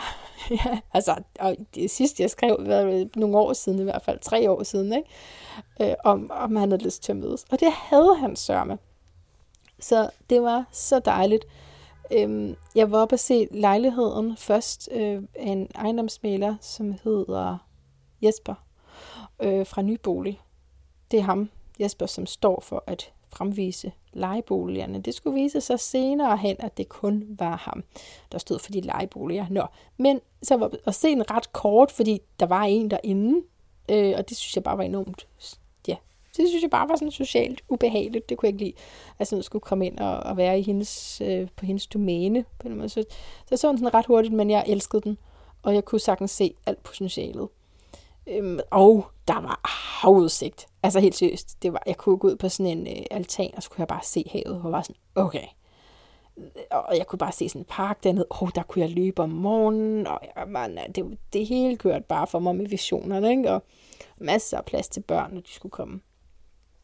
Øh, to meget store, lækre værelser, man kunne gøre alt muligt med. Så det gik egentlig ret kort, og jeg sagde, øh, den vil jeg gerne have, men øh, du sender mig bare kontrakten, og så ser jeg på den. Ikke? Så det, det var sådan øh, ret ansvarligt, at jeg, lige, altså, jeg får tilsendt kontrakten, så jeg kunne skrive under i, i god ro og mag. Og så mødtes jeg så med Peter der, til så spiste vi frokost sammen. Øhm, og øh, skytte er han. Øhm, så jo altså et virkelig spændende menneske. Det er skytter jo jeg, jeg elsker alle stjernetegn, ikke? Men øh, og, og skytter har jeg, en, har jeg en særlig affinitet med, fordi jeg har rigtig meget skytteenergi i mig selv. Så der er selvfølgelig den her frihedstrang og lysten til at lære, og en hel masse ild, øh, som de så fyrer af på forskellige vis. Så, så meget spændende, og han har også fyret den der ild af på alle mulige måder, som han øh, fortalte mig om, og vi talte lidt om, hvordan vi kunne indgå et samarbejde, og vi talte måske ikke så konkret om det, men, men han var meget åben over for, at jeg skulle komme, og meget glad for det, også meget villig til at hjælpe. Så, så det, der jo så skete, var, at øh, han huggede mig op med alle mulige. Han ringede lige til alle mulige. Jeg kender ham, der ejer alle de her ejendomme, og så ringede han til ham. Om jeg kender også en anden, og, og så, øh, du ved, så skulle han ligesom selv tilbage på arbejde, og så var der så øh, var det to fyre, jeg kom ud og køre med forskellige mænd. øh, altså sådan nogle, der de var på arbejde, ikke? Øh, som skulle vise mig nogle boliger. Og der var desværre ikke noget af det. Det kunne jeg ikke romantisere, øh, fordi det var meget faldefærdigt, det jeg blev vist frem. Og det var jo fordi, det skulle være i en vis prisklasse, og vi prøvede sådan at finde noget, der var under 3.000 lige frem. Altså det, det, det, så blev det meget det jeg næsten tro, det var ulovligt at bo i. Det blev svært for mig at se, hvordan det skulle lade sig gøre. Men det var, det var sjovt, og det var en udflugt. Og så sluttede jeg ellers den her store dag af med at tage til Jegenø. Jenø Ja, øh, op til en, som hedder Henrik, og det må jeg vist godt sige, fordi at han ligger offentligt på, jeg tror måske bare, man skal google tro, ej, det ved jeg ikke, men så kunne jeg forestille mig, at han kommer op, fordi at det, han har skrevet nogle rigtig, rigtig gode blogindlæg og også blevet interviewet i forskellige sammenhæng, fordi han altså har valgt det her med at flytte til, til en ø fra storbyen. Så jeg var på besøg ham og havde en virkelig dejlig eftermiddag der, øh, pænt øh, balret i mit hoved, overvældet over alle de indtryk der, og jeg havde kørt den lange vej, og ja. Men så det at komme derop og mærke havet, og vinden susen i mit hår, altså det var at se nogle dyr og sådan noget, altså, det var, det var virkelig dejligt, og så var det selvfølgelig også øh, ret sådan overbevisende, altså at, fordi han havde det bare rigtig godt, ikke også? Og så var jeg sådan, det er da også det, jeg skal. Så, så blev det sådan bekræftet ind i mig. Det er det, jeg skal. Og så snakkede jeg jo med min eksmand, og vi prøvede, så det ligesom for os på forskellige måder med, hvordan det kunne fungere, og at børnene kunne måske få lidt ekstra fri, eller, og jeg kunne komme over, og de kunne komme over, og, og vi nok sådan skulle finde ud af det. Og så tog jeg simpelthen imod. Der gik altså noget tid. Det vil jeg godt have lov at sige til dig. Der gik simpelthen noget tid, hvor jeg var ansvarlig, afventende, langsom, og jeg blev ved med at skrive til Jesper, at det okay, at jeg lige tager weekenden med? altså til at før jeg beslutter det. Er det okay, at jeg lige tager et par dage her med? Og sådan, til sidst selvfølgelig, ej okay, nu må jeg også, nu må jeg også være der, ikke? Og øhm, så overførte jeg så det her depositum. Jeg havde også en veninde til at kigge på kontrakten, hvilket var derfor, jeg ikke kunne skrive under på den, han havde sendt til mig, men bare overført pengene med den aftale om, at der var nogle ting, der skulle ændres i kontrakten. Så, så jeg føler mig rigtig, jeg følte mig rigtig klog der, og det synes jeg da også, jeg var. Det, jeg nu synes også, at jeg var det dengang. Jeg synes, at jeg gjorde meget af det rigtige. Øh, men altså, så snart jeg havde overført pengene, ikke? så kunne jeg mærke, at det muligvis var helt forkert. Og jeg fik en, en slags angst. Altså, hvor jeg havde meget svært ved at øh, trække vejret i maven. Og det var ikke bare lige sådan et par minutter, vel? Det var et par uger. Det var et par uger, hvor jeg vågnede op hver morgen hvor, med sådan et nej. Shit, tænkte jeg. Hvorfor siger jeg nej lige fra starten af? Det er, jeg, jeg lægger faktisk rigtig, rigtig, rigtig meget mærke til, hvad det første er, der kommer op for mig, det er ikke altid et ord, men det er som regel en stemning, ikke? når jeg vågner. Hvis ikke du gør det, så gør det. Det er, det er meget fascinerende, og det er en rigtig god måde at, have et øh, selvobservant, øh, en, en selvobservant praksis på, synes jeg. Lidt sådan lægge mærke til, hvad det første, der sker, når du sådan kommer, der kommer lidt liv i dig der om måneden. Og for mig i den tid var det altså nej. Og det var nej, det, jeg gider overhovedet ikke have det sådan. Altså, hvad, hvad, hvad er det, jeg siger nej til? Jeg siger sikkert nej, nej af frygt. Ikke? Og så kommer alle de her øh, tanker med dem. Altså, er det nej, fordi jeg er bange for det, eller er det nej, fordi jeg sådan intuitivt kan mærke, at det er forkert? Øhm, og det er jeg ærligt talt til dags dato ikke blevet helt klar på, vel? Who knows? Men til sidst så blev jeg så fortvivlet over det her nej, og, og den usikkerhed, den dybe usikkerhed i mig, at efter jeg havde skrevet en lang mail til tilflytter guiden i Struer, Sissel hedder hun, i hvert fald på det her tidspunkt, øh, juli 2020. Det kan være, at det har ændret sig, men de har simpelthen en tilflytter pakke, en tilflytter guide, en tilflytter øh, mentorship, tror jeg. De har alle mulige Struer. Struer er altså en, en dybt fascinerende by. Det må jeg sige, jeg har været der en gang, men jeg har godt nok i fantasien, der har jeg, ja, der har vi, der har vi været sammen. Det må, der har vi virkelig været sammen, mig og Struer. Så altså, jeg skriver til hende her, og så får jeg et autosvar. Jeg er tilbage fra ferie 4. august, eller sådan noget. Og jeg var sådan, ej, det er mit liv. Og det samme med Peter, var jeg også sådan, jeg havde skrevet til ham, altså, tror, du, tror, du, tror du virkelig, det kan blive til om de der øh, samarbejder? Altså, øh, jeg tror, fordi jeg havde sådan brug for nogen, der lige sagde, ja, du skal komme. Ikke? Når nu jeg bliver ved med at høre nej ind i mig, så jeg jeg lige brug for nogen, der sagde, du skal komme det, det skal nok blive godt og sådan noget. Vi skal nok være der for dig. Men han var også sådan mere på ferie og tilbage en gang. Så øh, ja, der var kun mig og min intuition tilbage. Ikke? Goddammit. Jeg var nødt til at ringe til Jesper. Altså Jesper fra Nybolig. Og Jesper fra Nybolig var også på ferie. Ja, nu hæver jeg stemmen, fordi det var altså virkelig, det var virkelig trængt. Og min krop, den reagerede. Jeg var bare sådan, nej, det, alle er på ferie. Det er sjovt, det kommer bag på mig hver eneste gang, der er ferie, at alle, man, kommer, man kan ikke komme i kontakt med nogen jo. Jesper fra Nybolig var så sød at svare på nogle sms'er alligevel, men han blev ved med lige at slutte af med at skrive, men jeg er altså på ferie. ikke også? Så jeg kunne godt mærke, at det, jeg lige skulle passe på med, hvor meget jeg lige skrev til ham. Så skrev jeg så ind til selve Nybolig, og så er det, at jeg finder ud af, nej, du kan, vi kan ikke hjælpe dig. Det er kun Jesper, der står for lejeboligerne, og han er på ferie. Der er altså intet at gøre for dig. Og grunden til, at jeg lige blev lidt febrilsk der, det er jo fordi, jeg havde betalt det her indskud. Så hvis jeg skulle have en chance for at få noget andet, så skulle jeg have det indskud tilbage. Og jeg så faktisk lige der i den tid et lille lorteværelse i kursør, som jeg kunne betale til 3.000 kroner, og som øh, med konto ville så alligevel blive det samme som den store lejlighed i Struer, men det var trods alt tættere på. Altså øh, lidt over en times kørsel frem for øh, det der, ja, fem timer, hvis det var i tog til Struer, ikke? Så jeg kunne bare mærke, at kursør det er meget bedre, fordi så er jeg tættere på mine børn, og det, det ville give sådan ro, og jeg tog til kursør og så det her værelse, og det var virkelig nederen, men det, man kan jo gøre meget, hvis man vil. man kunne have skabt hjerterum der, ikke også? Jeg så det sammen med min veninde, som bor i Korsør, og det må jeg sige, det hjalp rigtig meget på det, at være sammen med hende, og ligesom mærke, åh oh, ja, okay, her, der er kærlighed. Der er kærlighed, ikke? Åh, oh, der er kærlighed, der er tilhørsforhold, det her vil nok skulle kunne gå. Og hun er endda sådan meget praktisk en, så hun vil kunne hjælpe mig med det der værelse, altså få det til at blive til noget, man kunne bo i. Ikke? Sagde jeg så ja til værelset, og de sagde, ved du hvad, du er en udmærket kandidat. Øh, de fleste, som ansøger om sådan noget her, de er mere på røven, end du er. Så i og med, at du øh, hverken har et hasmisbrug, eller...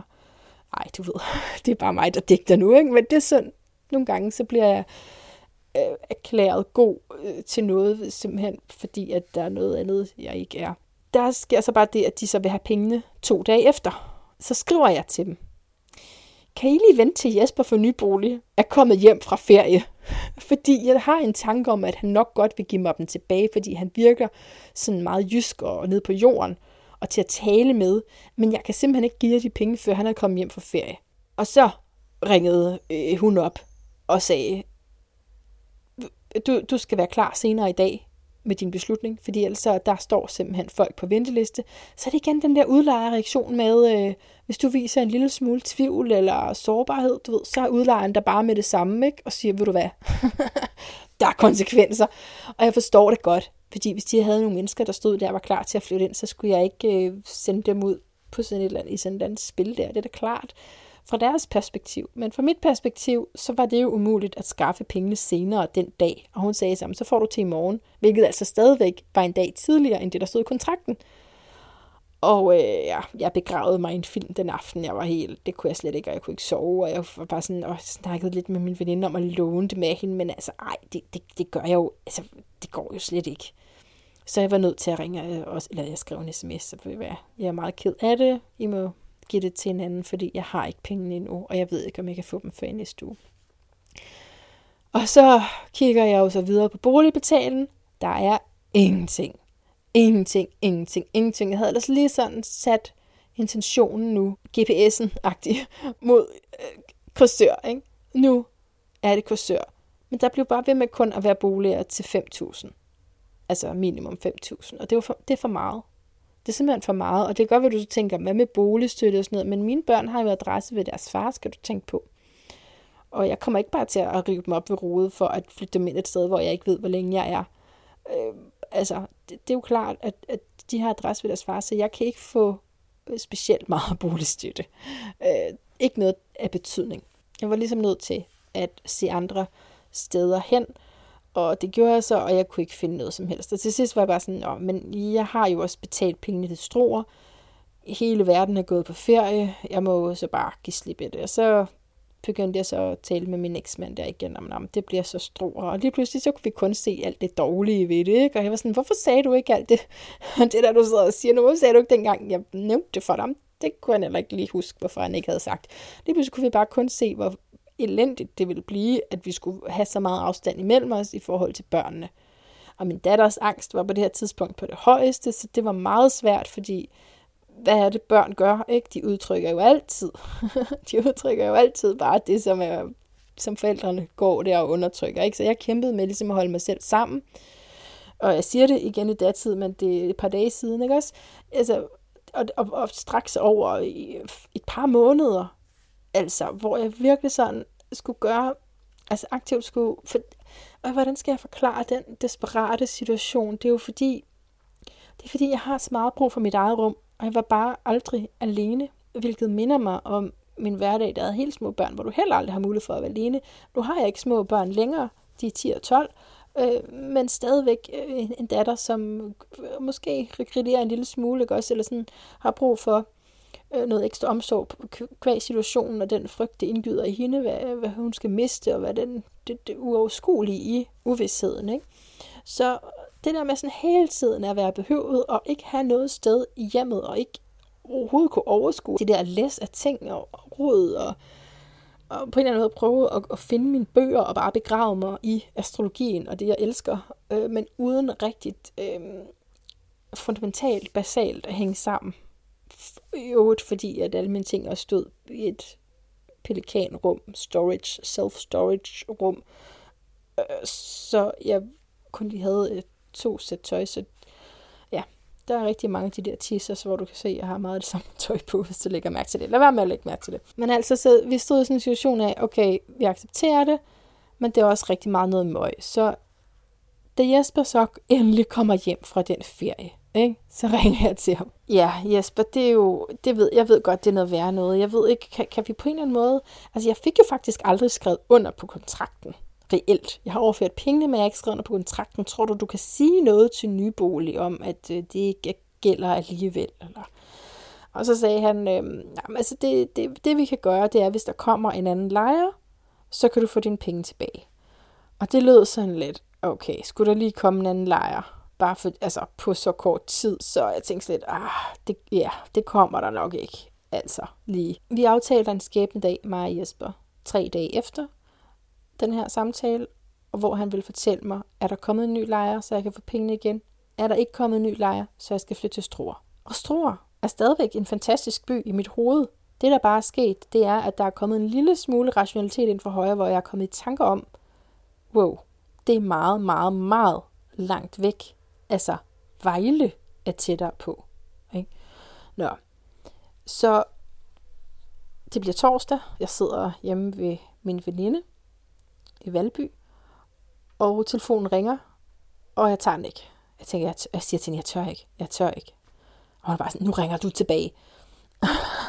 så fik jeg så ringet tilbage, og sagde, hej Jesper, ja, men det, det, jeg, det er jo, jeg kan jo, altså jeg glæder mig også til at, at flytte til Struer, eller sådan noget den stil, for jeg sagt. Og så siger han så, jeg har fundet en lejr. Uh, hvad har du? siger jeg så. Jeg har fundet en lejr. og, uh. jeg var sådan, okay, nå. Så, øh, så jeg skal ikke flytte til Struer. Nej, hvad er dit kontonummer? Og så vil han overføre de der penge. Uh, så jeg synes bare, altså hvis du kender Jesper for Nybolig i Struer, så er det jo for det første ret vildt, ikke? Men altså lige, kan du like hans øh, sociale mediebilleder eller et eller andet? Altså han fortjener simpelthen nogle likes for den der, at have fået en handel til at gå igennem så hurtigt der. Det, det må jeg nok sige. At øh, tre dage på boligportalen, så er den lejlighed Struer væk. Det er godt gået. Og øh, jeg får så mine penge tilbage, og kan jo så ikke flytte til Korsør, fordi den bolig er så væk. Så nu står jeg der og skal flytte ret hurtigt, og når folk spørger, hvor hurtigt skal du flytte? Ja, altså, der er jo ikke nogen ydre autoritet, der siger til mig, hvornår. Men indeni, der kan jeg godt fortælle dig, at der har den følelsesmæssige autoritet sagt, lige siden jeg flyttede ind, at jeg skulle ud. Fordi det er alt for hårdt, det der jeg elsker mine børn, og det er selvfølgelig også, selvfølgelig også altid nogle gode ting. Ikke? Der har også har været det gode med, jeg har faktisk kunne lave mad til dem hver aften. Jeg kom ind i nogle, nogle fine rytmer med at gå tur sammen med min datter hver aften, og har fundet en, en måde at putte hende på. Og, men der har ikke været noget af mig. Der har simpelthen ikke været noget af mig, og det har den eneste måde, jeg har kunne overleve på. Og, og vidderlig overlevelse er det ord, vi skal have fat i for at forstå den her mørke tid. Jeg ved ikke, om den er mørk. Den er bare frustreret, ikke? den her frustreret tid. Det har virkelig været, hvordan kommer jeg igennem den her dag? Sover om natten, og sådan, så jeg lige kan klare det, jeg skal. Øh, så det, der har holdt mig oppe, det har været at forestille mig, at jeg lige har skulle stå på standby. Jeg har lige været på en pause, og så starter det igen lige om lidt. Men at forestille mig, at det der skulle blive ved, det vil være slutningen på mig. Og det mener jeg grav alvorligt. Det vil være slutningen på mig. Øh, det er så tappende at bo på den måde.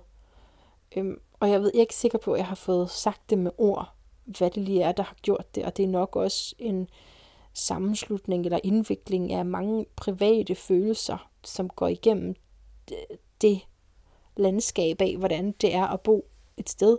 Ikke? Men måske alligevel, at du forstår, selve konceptet med at bo med ens eks, ikke? at det er noget, der er ufedt. Som minimum, så ved du, hvad, hvad det kunne indebære. Så derfor var det altså bare at øh, boligportalen hurtigst muligt. Hvad end der øh, altså nu er til en eller anden OK pris, som jeg så kan flytte ind i nu. Som i nu. Som i lige nu. Og øh, ja, nu kommer en stor afsløring. I går flyttede jeg så ind i en øh, toværelses på Nykøbing Falster.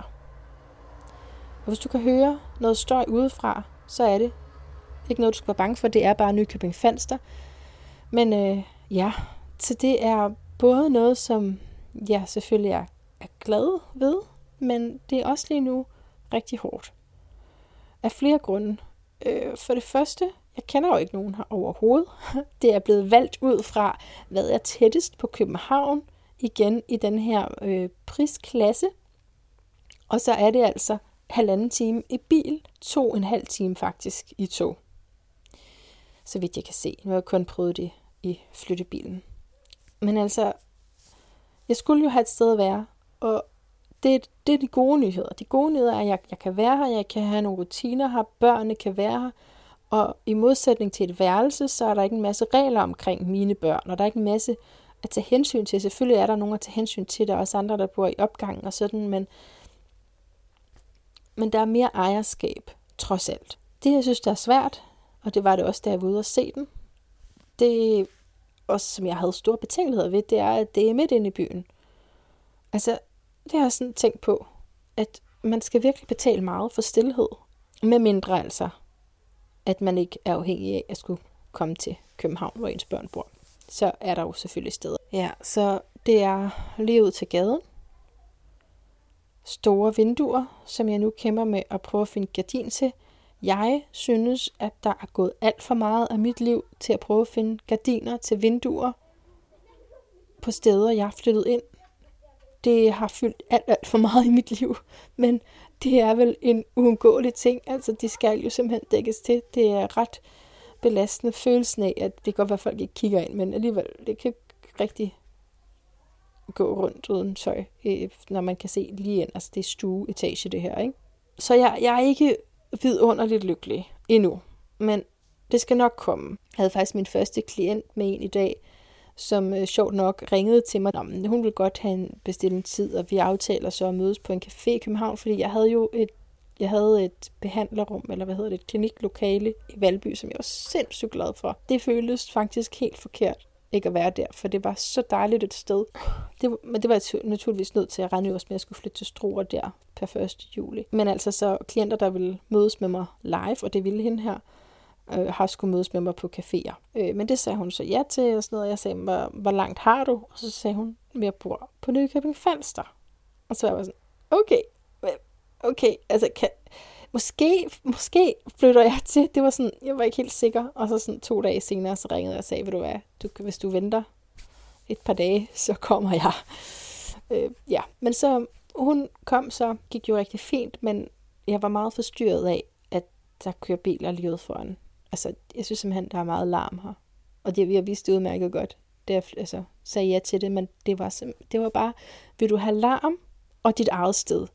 Eller vil du have ren overlevelse og nervesammenbrud konstant, både for dig og din datter? Fordi selvom at det både er en hjælp til min datter, at, altså, eller var en hjælp til min datter, at jeg ligesom sov der og var der med hende, så var det også øh, jeg skal virkelig sådan sætte mig selv meget til side, for så at være der for hende. Og der er en del af det, som heller ikke er helt sundt. Ikke? Fordi jeg tror mere, meget mere på det der personlige nærvær, og det kan jeg bedre give, når jeg selv er intakt. Det, kunne jeg, det tror jeg, vi kan snakke om en anden gang, fordi der er mange ting i det. Interessante ting i det med nærvær og hvor meget og for lidt af sig selv. Og så, ja, fordi mange gange som mor er ens rolle jo at sætte sig selv til side, men spørgsmålet er, om du bare lige skal være i live og lave maden, maden ikke? Og bliver den så lige så god, som hvis du stort og trives og laver maden? Altså, det, det vil jeg i hvert fald stille spørgsmålstegn ved.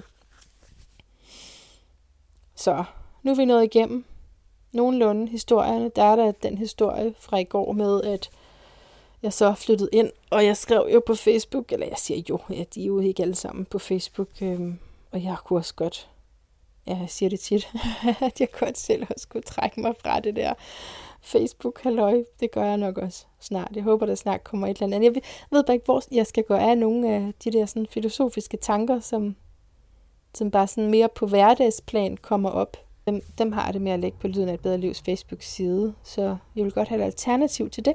Men altså, der skrev jeg ud bare på min personlige side, om der var nogen, der ville hjælpe mig med at flytte.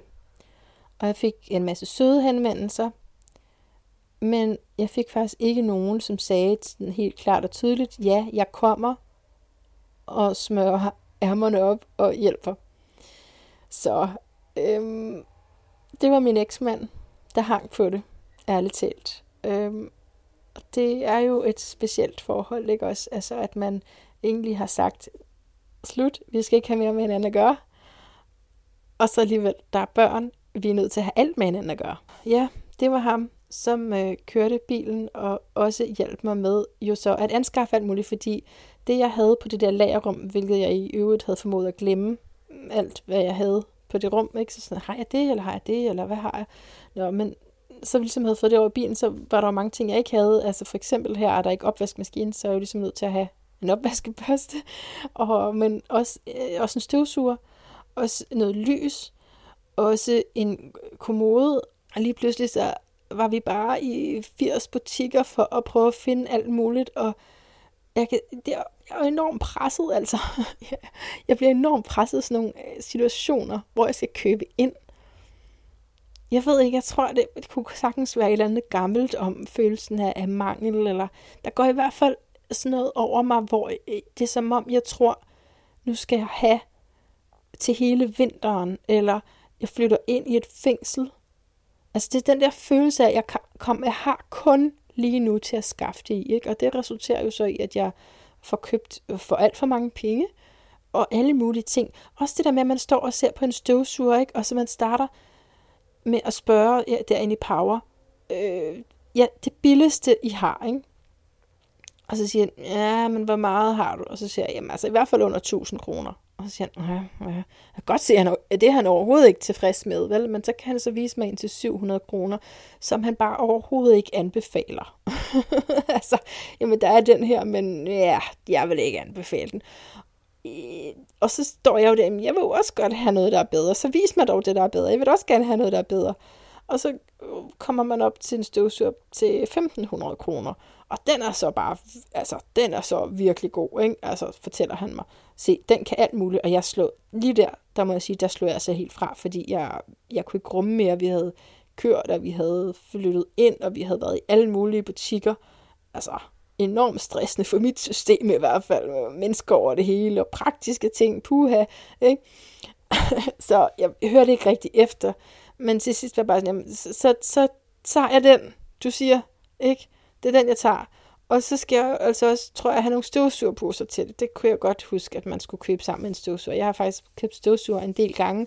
De har det bare med at blive de forskellige steder. Det er jo faktisk sådan, det har været, fordi jeg har flyttet så utrolig meget. Så er der enorm, en enorm mængde af mine ting, som er råd ud.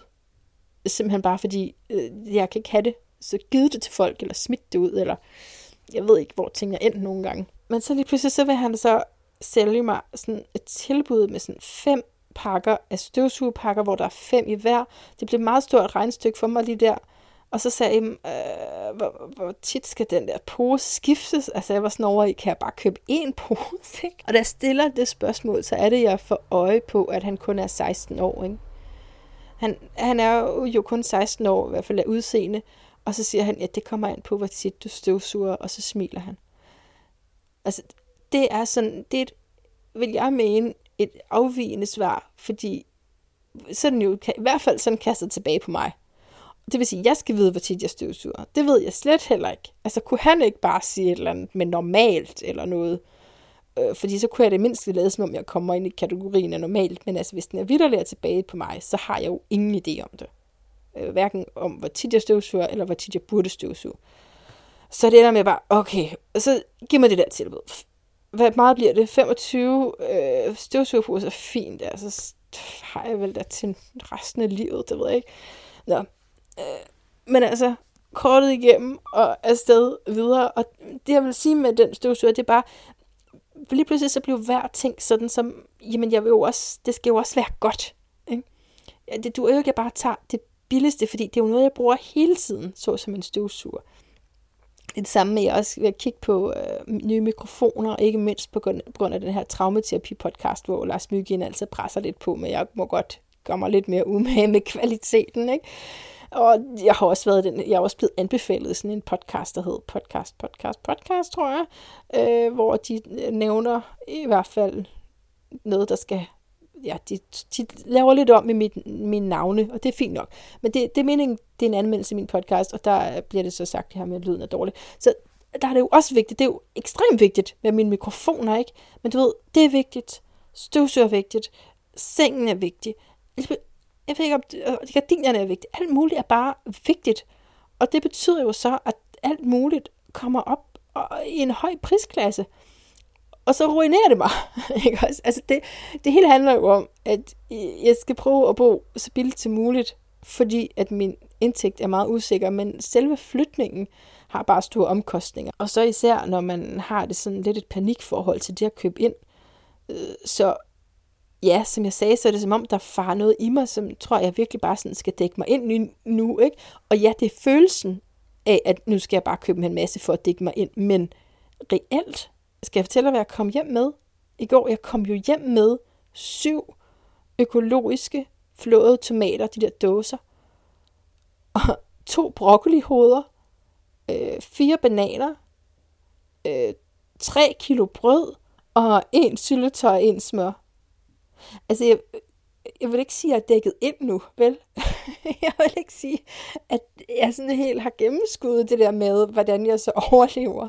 Altså, det er jo en lille smule random, hvad det er, jeg har købt, men det, i butikken selvfølgelig, at det var det, der var det vigtigste. Og nu hvor jeg står og skal se, hvad kan man egentlig lave ud af det, så jo jo, jeg kan da godt spise nogle dage, det er da ikke det, men øh, jeg kunne have brugt et eller andet, som jeg kunne, altså, noget kokosmælk, så kunne man måske have lavet en broccolisuppe, men nej, nej, der er noget med mig og det her med at være praktisk anlagt, og min eksmand er desværre ikke håndværker, men han er bare, han var bare sådan den eneste, jeg havde, og, og nu, altså, øh, så var han jo ligesom nødt til at tage hjem, fordi børnene var alene hjemme. Jeg havde prøvet at, at, at få nogen til at komme hen og at være med mine børn, men der var ingen, der rigtig kunne, så de var alene hjemme for første gang. Og burde vel også kunne i den alder, ikke 10 og 12 år, men øh, ja, de ringede rigtig, rigtig meget hjem, det gjorde de. Så, øh, så han måtte også smutte, og, og der er ikke sket så meget efter, han er taget afsted i går øh, med mit hjem her, fordi jeg kan ikke overskue det. Altså, og det er ikke, altså, igen, det er jo ikke bare sådan psykisk, at jeg lægger mig tilbage og siger, at jeg kan ikke overskue det. Det er jo et, et helt lavpraktisk, hvad skal jeg stille op nu? Jeg ved det ikke. Altså, jeg googler. jeg googler øh, på, på gardiner, ikke?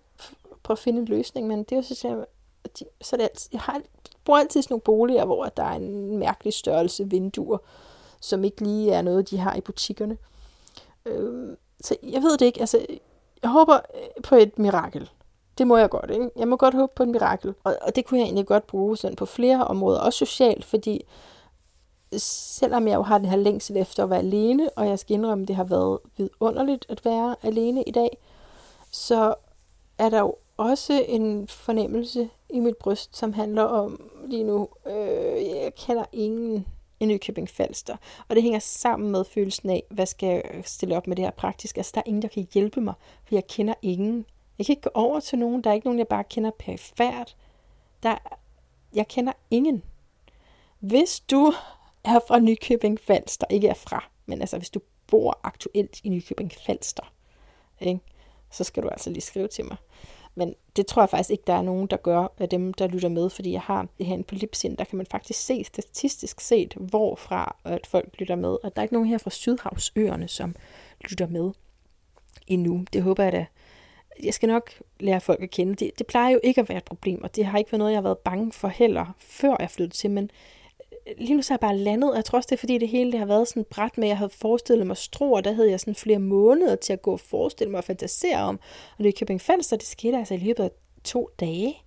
Jeg var nødt til at gøre noget. Jeg skal jo leve. Men jeg kan også godt mærke, hvor fucked up det er, at jeg har været nødt til at tage sådan en beslutning. Og jeg har ikke rigtig så mange steder at sende skylden hen, og det er heller ikke særlig interessant at tale om skyld, eller sådan. Men jeg ved jo i hvert fald, at det er mit ansvar. Og når, det, når jeg så mærker, okay, det er mit ansvar nu, for få det her til at fungere. Ikke? Nu er det her, jeg er. I morgen kommer børnene, skal være her i to uger. Ja.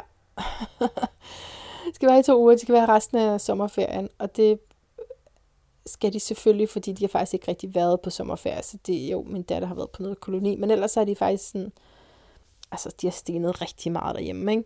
Så nu har jeg sagt, nu får I noget tid her. Jeg har jo hele tiden sagt øh, struer, men altså, nu bliver det så på Nykøbing Falster.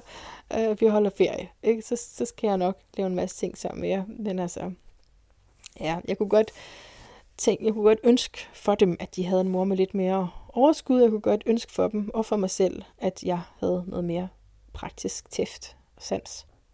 Ja. Der, hvad er der inde i mig lige nu? Der har følelsen af, isolation. Og samtidig er der også følelsen af, at jeg bare lige skal sove. Jeg har jo selvfølgelig ikke sovet. Jeg sover aldrig godt, øh, når jeg sover nye steder, men altså, det, som sagt, det er lige ud til vejen, jeg bor, og klokken 5 i morges, så var der sådan, jamen, det, jeg kan endda se det her skilt, som betyder, at man kan stoppe og holde her, øh, her lige ude foran. Og jeg bor lige ude for en skole, som jo så ikke har ringet, fordi at det er sommerferien. Men øhm, der, der var en masse mennesker her helt fra tidligt. Og det er faktisk fint nok, for jeg kan godt lide at stå tidligt op, og så tænker jeg, så må jeg stå op og lave noget yoga, og så få sådan nogle rytmer. Så, så det, det er sådan set godt nok. Altså det er følelsen af, at det er både rigtig, rigtig svært, og der helt sikkert er nødt til at ske nogle ændringer. Altså jeg er simpelthen nødt til at møde nogle mennesker. Og så går det så over i følelsen af, at det også selvfølgelig er spændende, og det er et eventyr. Men jeg vil sige, lige nu er jeg ikke så tabet ind i den sidste. det, det bliver jeg, og jeg er meget let at få til at begejstres over noget. Ikke? Det er altid min savior, at jeg har den her. Jeg er let at begejstre og let at, at få til at, at se, wow, ej hvor flot, og hvor er det sejt, og hvor er det dejligt og sådan noget. Ikke? Men uh, lige nu, så føler jeg mig ret alene. Og jeg føler mig også altså sådan ude af stand til at bruge gamle tricks, gamle strategier til at finde mennesker. Altså sådan helt gamle, som sådan års, årstalsmæssigt jo ikke er så gamle, men det, det føles bare gammelt. Der vil jeg jo gå til en kirke, ikke? For at finde et netværk af mennesker. Og faktisk lidt længere nede af den vej, jeg bor på, ligger der Luthersk Missionshus. Er det ikke utroligt? Jeg er jo vokset op i et Luthersk Missionshus, så det, ja, det, det vil jeg sige, da jeg var ude at se det, så trak det også ned, da jeg fik øje på det. Men øh, igen, der var simpelthen ikke andet. Så. Nå, men så siden da, så har min strategi mere været altså online simpelthen. Ikke kun dating, fordi så er det jo kun mænd, men også forskellige, altså sådan meetup, eller eller begivenheder, prøve sådan nogle ting. Og jeg har bare sådan virkelig prøvet at søge på begivenheder Nykøbing Falster, og det eneste, der kommer op, det er sådan et eller andet museum, og så står der, når man kommer deres hjemmeside, så står der sådan med stort lukket på grund af corona. Altså, der er ikke virkelig noget, vel? Det er der altså ikke. Øh, og dating, det er jo også, jeg ved ikke, hvad det er med mig også at blive banned for ting. Jeg har fortalt dig, at jeg er banned for Tinder. Den historie gider jeg ikke fortælle igen. Men nu er jeg også blevet banned for dating.dk. Jeg ved ikke hvorfor. Tinder, det var fair nok. Du skal lade være med at reklamere for dating events, ikke? Men jeg ved ikke, hvorfor jeg er blevet banned for dating.dk. Kan jeg også lige bare, der var ikke noget, jeg havde ikke noget held i bøssen alligevel. øh, og, og, at have det bruger man jo bare ikke på Nykøbing Falster. Altså, jeg, er totalt alene. Hvad gør man? Altså, det er jo en gave. Det kan du også høre, når jeg siger, at jeg kan ikke bruge nogle af de gamle strategier. Det er jo en kæmpe gave. Ikke? Fordi du er nødt til at opfinde noget nyt. Det er så, det, det er så bare ikke, jeg er ikke noget derhen endnu. Jeg ved ikke, hvad jeg skal opfinde. Jeg ved ikke, hvordan jeg skal gøre det. Jeg kan jo godt tage på biblioteket, men øh, kan, kan man komme i snak med nogen der? Eller, altså, hvordan gør man? Hvordan møder man bare lige nye mennesker? Og, og hvad er det også overhovedet? Det er nok mere interessant. Hvorfor vil jeg møde nye mennesker? Faktisk er det jo rigtig meget, fordi jeg har brug for praktisk hjælp. Det, jamen det kan jeg mærke, det virker også en lille smule koldt, at det er bare fordi, jeg vil bruge nogens arbejdskraft til noget. Men det er den følelse, jeg sidder med, fordi det er det, jeg mangler så meget i mig selv. Det er et overblik og en fornuft omkring, hvordan gør man ting. Øh, så det er jo så det er igen nede på det der sådan overlevelsesplan. Det her afhængige flokdyr, ikke? for at overleve, så har jeg brug for nogle andre. Det, må, ja, det lyder måske ikke så kærligt, men til gengæld så har jeg meget hurtigt kærlighed til mennesker, men ja, det, der er simpelthen nogle helt fundamentale behov, som øh, fylder meget lige nu, og vi er godt undervejs. Det er vi jo, ikke? Simpelthen godt undervejs. Nu er jeg flyttet, og det er da, det er da en kæmpe del. Meget af det her, jeg har fortalt, har jo bare været den praktiske realitet. Jeg ved jo godt, at magien er lige rundt om hjørnet, og symbolikkerne, og det er meget større, ikke? Men det er interessant også at se på historierne, fordi fordi at mikrokosmos afspejler makrokosmos, så det jeg går igennem kan ekstenderes ud til at sige, at det er noget, der er nogle kollektiv, i hvert fald en spore af det i noget kollektiv. Jeg tror, at jeg undervejs i den her har kommet til at sige, at jeg havde en historie i forhold til noget med min datter og terapi, og som, hvor jeg sagde, at det vil jeg give en separat historie, og det gør jeg simpelthen bare lige i en anden podcast for nu bliver det simpelthen for langt, og jeg får ondt i min stemme. Nu kan min stemme ikke mere. Så det her var det, og af hjertet tak, af hjertet, af hjertet, af hjertet tak, fordi du er med mig. Jeg har så meget brug for dig. Tak.